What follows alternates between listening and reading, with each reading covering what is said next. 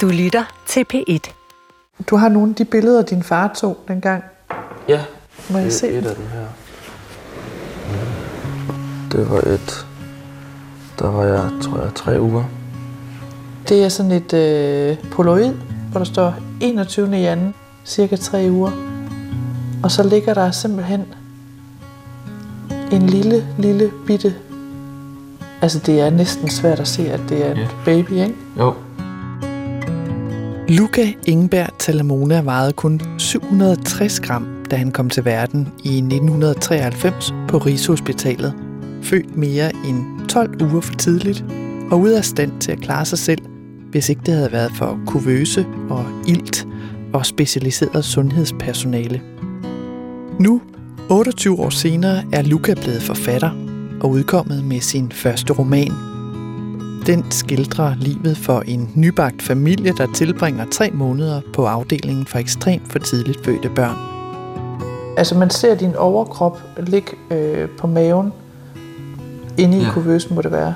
Ja. Men hvad, hvad er alt det der, der stikker ud? Ja, jeg tror, at det der, jeg har der på næsen og munden, det, det må være den der CPAP der. Så CPAP'en er sådan en, der hjælper dine lunger med at trække vejret. Og så er der, der er sådan en sort brik eller sort dut, som jeg ved ikke helt... Men det ser nærmest ud som sådan en, et stik, Sådan stik, XLR-stik, der er Ja. sat i dig. Fuldstændig. Det ser ret vildt ud, faktisk. Øh, Det her er serien Nye Skrivende. Her kan du møde nogle af årets mest interessante forfatterdebutanter til en samtale om det stof, de har puttet i deres romaner. Denne gang fortæller Luca Ingberg Talamona om sin roman med den lange titel Maskinerne slukkes og kroppen bliver fri. Mit navn er Diana Bak.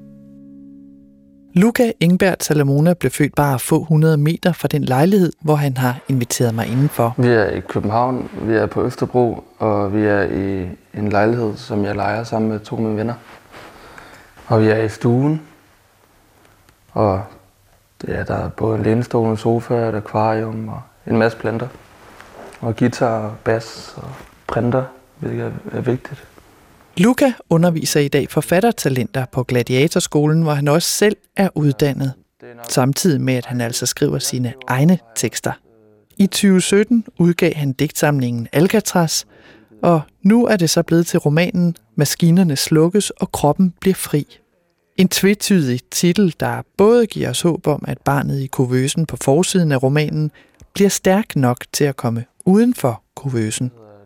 Men den minder os også om den frisættelse, der kan være i at overgive et ikke levedygtigt barn til døden. Netop de følelser oplever vi gennem romanens hovedpersoner, Victoria og Tejs.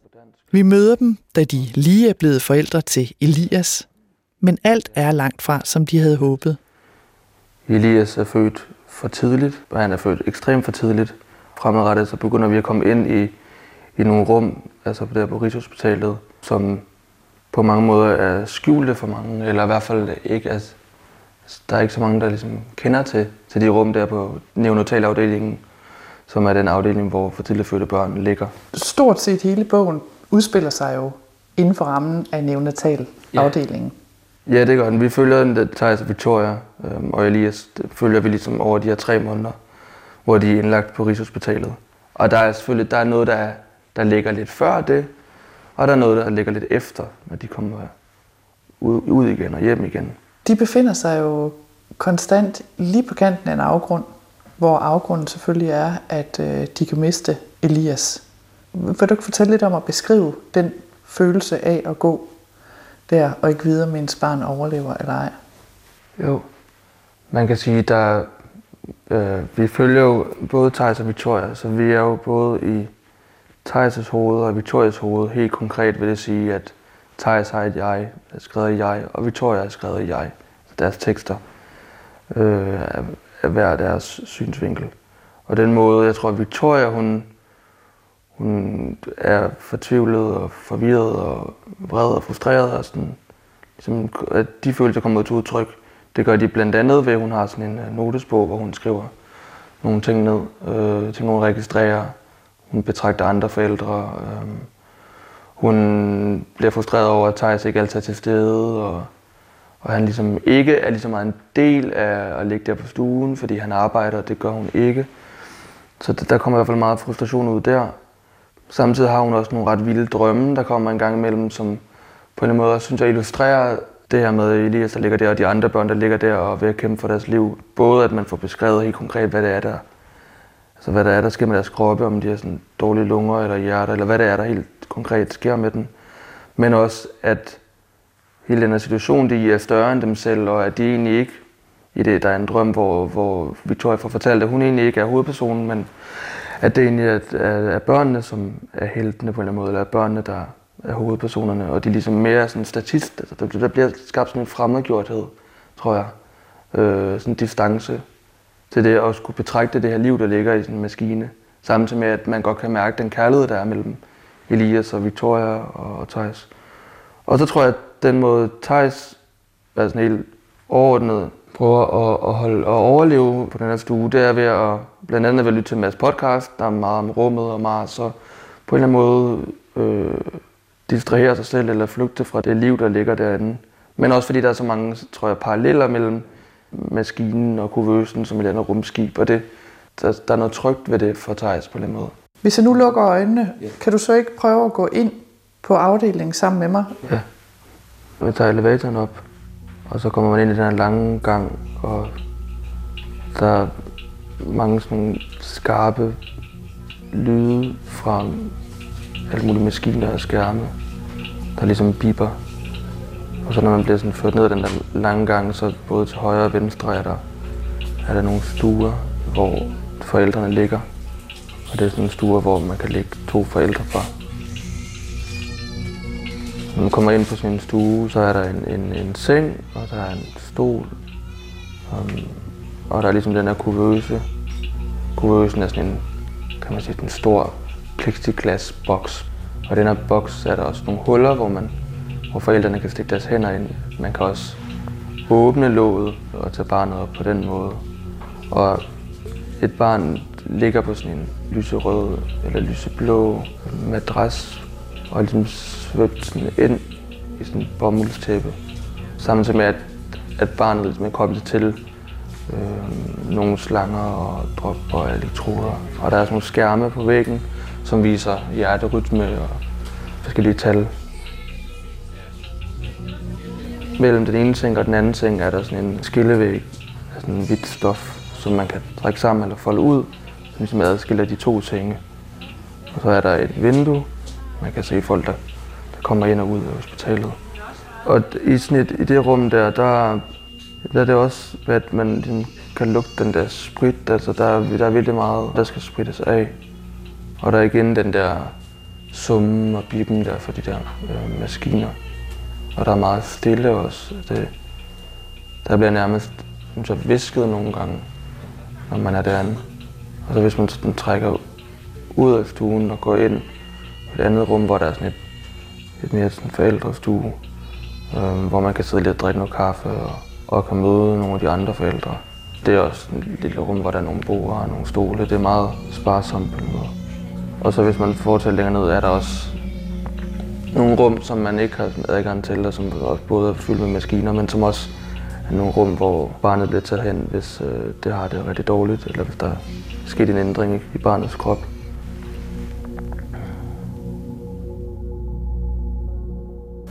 Det er der, Victoria og Thijs går rundt i tre måneder. Ja. Hvordan påvirker det dem at, at have deres barn liggende der i Govøsen? Først og fremmest har de svært ved at se nogen. Altså, de kan ikke se nogen venner og familie. Altså, de, de har brug for at isolere sig på en måde og trække sig fra andre. Altså, jeg tror, fordi det er så hårdt og så uvist, at man ligesom har den her lille krop, som jo egentlig stadig skulle ligge i maven, og som på en eller anden måde kun kan overleve lige nu i hvert fald, fordi at den får hjælp fra de her maskiner, på grund af lungerne jo er stadig meget umodne og hjertet for den sags skyld. Men også fordi deres barn er så fysisk konkret er så lille, altså det er måske på størrelse med en hånd.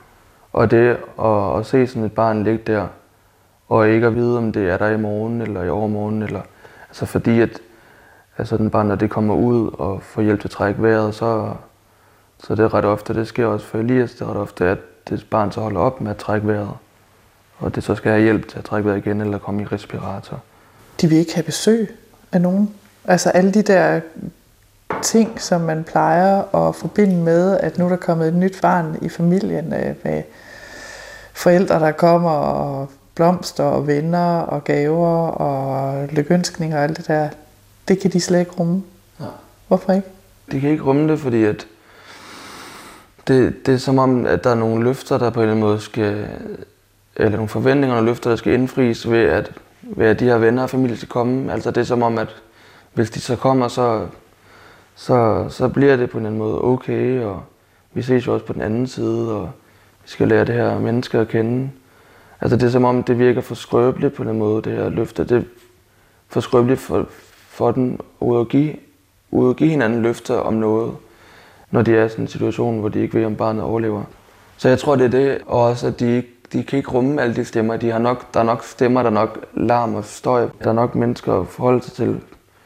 Også fordi, at, at deres privatliv på en, på en eller anden måde hele tiden er brudt eller bliver overskrevet ved at der ligesom kommer sygeplejersker og læger ind på stuen og skal gøre nogle ting og gå igen. Man lever bare på den her banegård, kunne man næsten kalde det. Og man må ligesom bare lade det ske for en, fordi det er nødvendigt, at der kommer noget personale og hjælper, samtidig med, at man også kan betrække sig. Altså. Men, så i og med, at der er allerede de her overskridelser, der sker hele tiden, så tror jeg, at det vil være for voldsomt for dem, at der så også kommer endnu flere mennesker udefra og skal blande sig i alt muligt. Blande sig, hvordan de skal forholde sig, blande sig, hvad, hvad de skal tro eller føle. Eller, for det, det tror jeg, at de, de tænker, at, at selvfølgelig har deres forældre eller venner alle mulige holdninger til det, og selvfølgelig har de, har de her venner måske alle mulige øh, idéer om, hvad, det, hvad man skal gøre, hvad man skal sige til lægerne, eller hvad man skal holde øje med, eller de har jo alle mulige forestillinger, øh, som de vil lægge over på Thijs og Victoria, og det tror jeg slet ikke, øh, det kan de slet ikke, ja, netop ikke rumme, og det vil også være altså det vil være forkert. Det vil føles som et andet overgreb. I Danmark bliver omkring et ud af hvert 20. barn født for tidligt, det vil sige mere end tre uger før termin. En tiende del af dem falder i kategorien ekstremt for tidligt fødte. For dem er livet uden for livmoren begyndt mere end 12 uger før tid, og det sker for omkring 300-400 børn om året. De børn er ekstremt skrøbelige, og kun halvdelen af dem overlever de første uger og måneder. I Luca Ingberg Talamonas roman bliver vi konfronteret med, hvor hårdt det er for Victoria og Tejs at være i ugerne med uvidshed. Det bliver så belastende for Victoria, at hun på et tidspunkt spørger sig selv, om ikke hellere Elias skal have fred til at sove ind. Luca Ingberg Talamona læser op fra sin roman.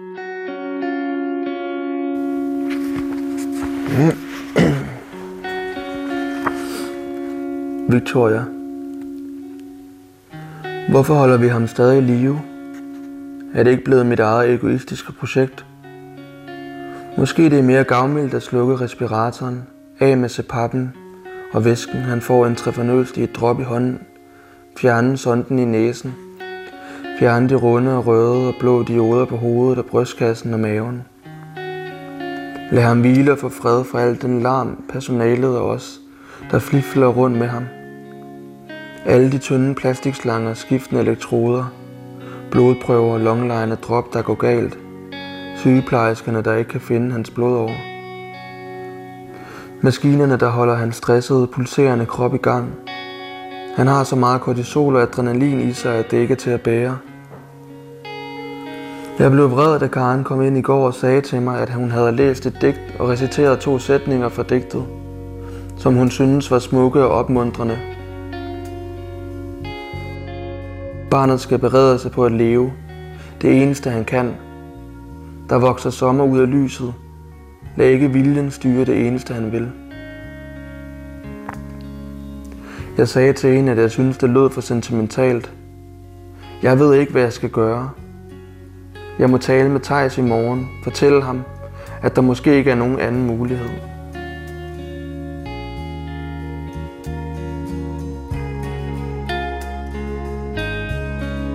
Hvad er det for et sted, Victoria er der?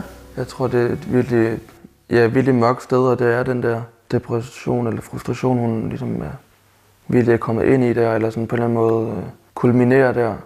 Det er også, tror jeg, nogle tanker, som opstår derfor, at op til har Elias været meget ind og ud af respirator, og det går, og det går virkelig ned ad bakke for hans helbred. Der Der sker rigtig mange ting der.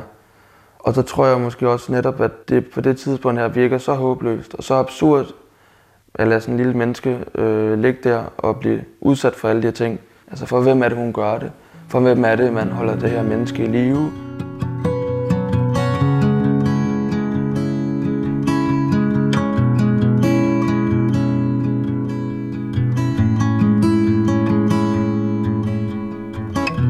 Her med at fortælle den her historie, som jo så tager afsæt i noget, der handler om dit eget liv. Hvorfor har det været vigtigt for dig at, at tage fat på netop det? Det er noget, jeg sådan vokser op med at høre de her historier og se de der billeder, og det er noget, der ligger i min krop, så jeg er på den måde jeg har været interesseret i at udforske de følelser, de refleksioner, som forældre gør sig i den her sammenhæng, eller i, i sådan en situation.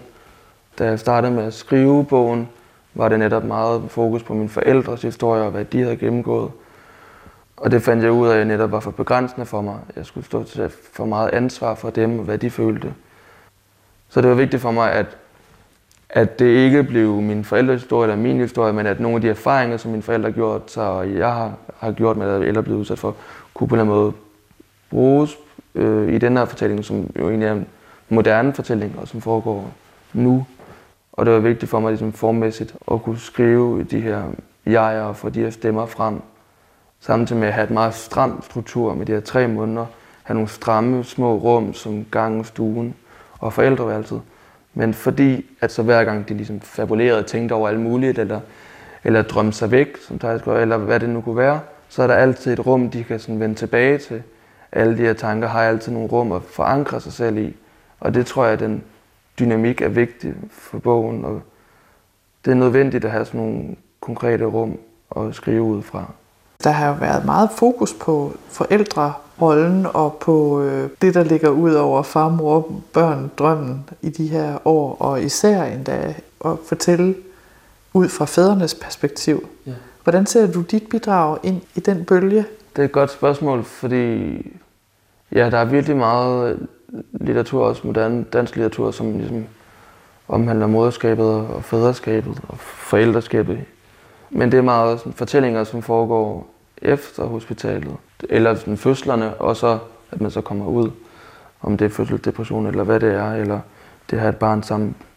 Der tror jeg, at jeg var interesseret i lidt en anden vinkel, eller et erfaringsrum, som, som ligger uden for det som ligger uden for den, den gængse eller normale, normale fødsel, for det kan man selvfølgelig ikke sige, og man kan heller ikke sige normal øh, eller andet, for det findes selvfølgelig ikke. Men forstået på den måde, at det, det er nogle, nogle børn som, og nogle forældre, som ikke synes får så meget stemme, og noget, noget personale, som ikke får så meget stemme og plads i litteraturen, og som jeg synes var vigtigt at skildre. Altså vigtigt at skildre den her undtagelsestilstand. Vigtigt at skildre de her liv, som øh, skal kæmpe på en anden måde, og, og, og hvad kan man sige, bliver født under nogle andre foranstaltninger.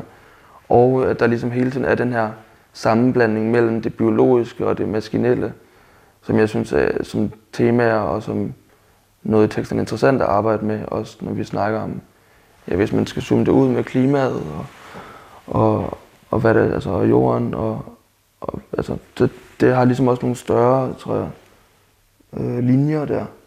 Hvordan ser du den som øh, et bidrag ind i klimalitteratur? Der tænker jeg i forhold til, at, at der er nogen, der, altså for eksempel, du tager til de her podcast, eller øh, at der er nogle forskere eller videnskabsmennesker, som, som har så travlt med, at vi skal ud og ekspandere, vi skal ud og kolonisere andre planeter, vi skal væk fra jorden, og jorden er ligesom bare et, et punkt, og vi skal, det virker som om, der er nogen, der på en måde ligesom vil bare forlade jorden, og så bare ud og, kolonisere andre planeter og, og gøre det til nogle nye hjem. Og på en måde kan man godt sige, at det giver, det giver mening i den forstand, hvis jorden på den tidspunkt dør, når vi behandler den så dårligt, som vi gør. Men på den anden side er det også, synes jeg, en, en flugt fra det, der ligesom er det, det skønne og det vigtige, som man må værne om, som, som jeg synes, Victoria på mange måder snakker om. Om det er ligesom planter eller svampe, eller den natur, der er, den biodiversitet, der er i det. Altså det, og også helt konkret i forhold til transplantationer. Altså der bliver også nævnt noget med, om transplantationer i bogen, hvor man nu er begyndt at, og, altså man har selvfølgelig hjerteklapper for kalve, og, øh, og der er også sådan hornhinder for grise og sådan noget. Det har man ligesom er gået i gang med. det er jo også nogle etiske spørgsmål, man gør sig der. Altså, hvordan bliver de dyr så også behandlet under sådan nogle forhold? Men også, det kan også gavne rigtig mange mennesker. Der er mange mennesker, der, der har brug for et nyt hjerte, eller ny lever, eller nyere. Og nu er der lige blevet transplanteret en ny øh, en med en griselnyre, øh, så vi husker her for nylig. Så, så der sker mange ting der, og det kan jo både være godt for menneskeligheden, men hvad så med, med dyrene? Og, så jeg tror, det er sådan hele tiden den der åben diskussion om, hvad er det, hvorfor er det, man gør, som man gør, hvem, hvem, hvem gavner det egentlig, og hvad, hvad er det godt for og Sådan hele tiden at, at tænke det etiske ind i, det, i de her ja, problematikker, eller som er vigtige forhold til det. Øhm, så jeg tror, det er på den måde, at det er også nogle overvejelser, som både Thijs og Victoria rent konkret gør sig i, i bogen. Altså hvis det går helt galt, og hvis han nu skal have nye lunger i fremtiden. Og, så det er også med afsat i det, og jeg er afsat i Elias. Øhm, så det er derfor, jeg, det, har, det, det synes jeg på en måde har været interessant at også kunne perspektivere til ligesom de større linjer, samtidig med altid føre det tilbage til det her nu, og til de her forældre, og til den her krop, så det også kunne, så man også kunne være i det, og så det ikke ville blive for sådan abstrakt og fluffy. Altså. Følgerne af den for tidlige fødsel er ikke slut med, at forældre og børn forlader neonatalafdelingen på sygehuset. Jo mere for tidligt et barn bliver født, jo større risiko er der for permanente skader på kroppen. Børnene kan udvikle problemer med syn og hørelse, nedsat lungefunktion og motoriske problemer i form af cerebral parese. Luca Engberg Talamona bliver jævnligt mindet om den start, han fik på livet. Høje pludselig lyde, det sådan får mig til at spænde op i kroppen. Det gjorde det også dengang, det gør det også nu stadigvæk nogle gange. Pludselig bevægelser, altså alt noget, der bare sådan sker lige pludseligt lugte, skarpe lugte. Og berøring, i hvert fald i lang tid nu, også berøring, tror jeg, jeg havde svært ved, eller sådan, øh, at det kan give mig lidt myrekryb og sådan noget, hvis man sådan stryger mig hen og op ad armen eller sådan noget. Der er noget ubehag der, som jeg tror, at, at kroppen ligesom, det stammer derfra, fra at ens hud var så tynd, at man netop ikke kunne røre ved den, uden at det gjorde ondt. Altså. Så jeg, jeg tror, der er sådan nogle meget konkret sanselige ting der. Og så også nogle ar, jeg har fået derfra. Men jeg tror meget, det er de der lydlige og visuelle ting, altså sådan lys, noget med skarpt lys og hurtigt skift i lys og sådan noget. Det sætter sig, og det gør mig... Ikke, det er ikke fordi, jeg får ikke sådan angst og sådan noget, men jeg begynder, eller det er det vel lidt, eller det sådan lidt koldsved øh, for det, altså i hvert fald hvis det er sådan i sådan voldsom grad. Det er sådan det der voldsomme skift der, det, der, bliver, der får jeg det ubehageligt, eller bliver sådan utryg. Så du har en bevidsthed om, at der er noget, din krop reagerer på, som du ikke øh, ligesom kan forklare øh, på en måde, end, end, at, end at det simpelthen den måde, dit liv er startet på, der har sat sig? Ja, men det er også fordi, det er bevis på den måde, eller det er i hvert fald, det bliver talt meget om, og lærerne også snakker meget mere om det, og man kan læse det i masse artikler, altså børn, der er født for tidligt, netop har den der overfølsomhed. Øh, så det er også, ja, noget, der ligesom kommer derfra. Samtidig med, at det også kommer til udtryk i forældrene. Der er mange forældre, der får PTSD øh, af det. Og det tror jeg også, det er noget, mine forældre har snakket lidt om senere hen, om det er også noget, de har, har været påvirket af eller har været igennem. Fordi det er mange forældre, der oplever det. Og det er jo igen også nogle af de der... At det er så voldsom en oplevelse, at man får PTSD ja. på sigt? Ja. Der er i hvert fald sådan noget, jeg husker, som det var 30 procent af de forældre, der er igennem sådan et forløb, der får PTSD.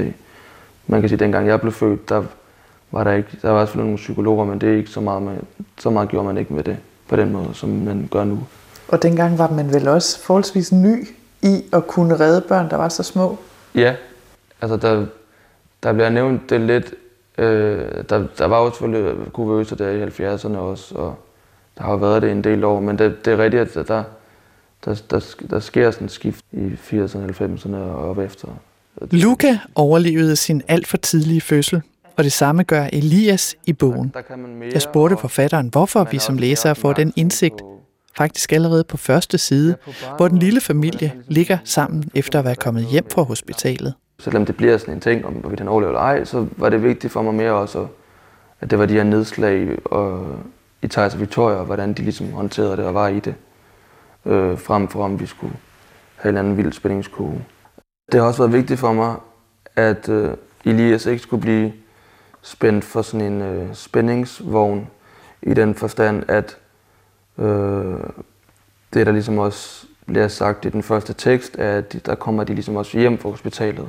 Så det er på en eller anden måde også en tekst, som ligger forud for det forløb, vi så skal, skal læse om øh, og være vidne til.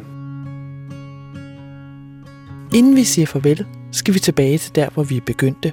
Med polaroidbilledet af Luca, da han var på størrelse med en hånd og lå i kuvøsen på Rigshospitalet. Men hvordan er det at se sig selv ligge der? Det, er lidt meget ud af kroppen oplevelse, synes jeg.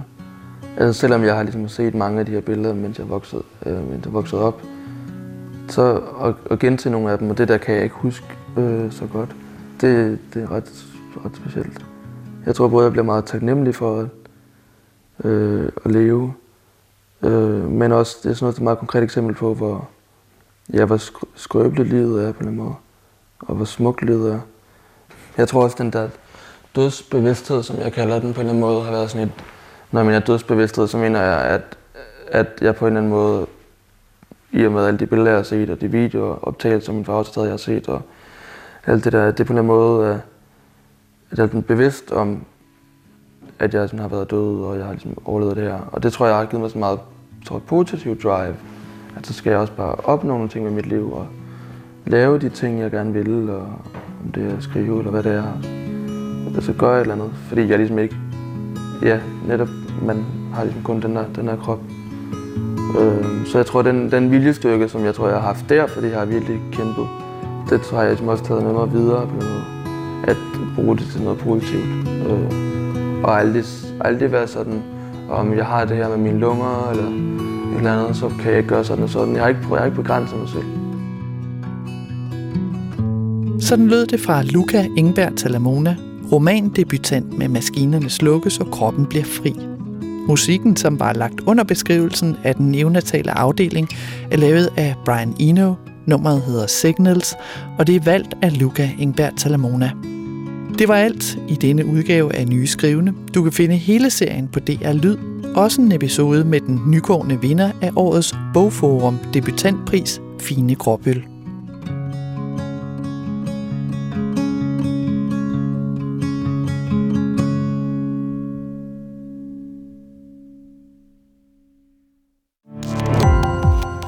Gå på opdagelse i alle DR's podcast og radioprogrammer. I appen DR Lyd.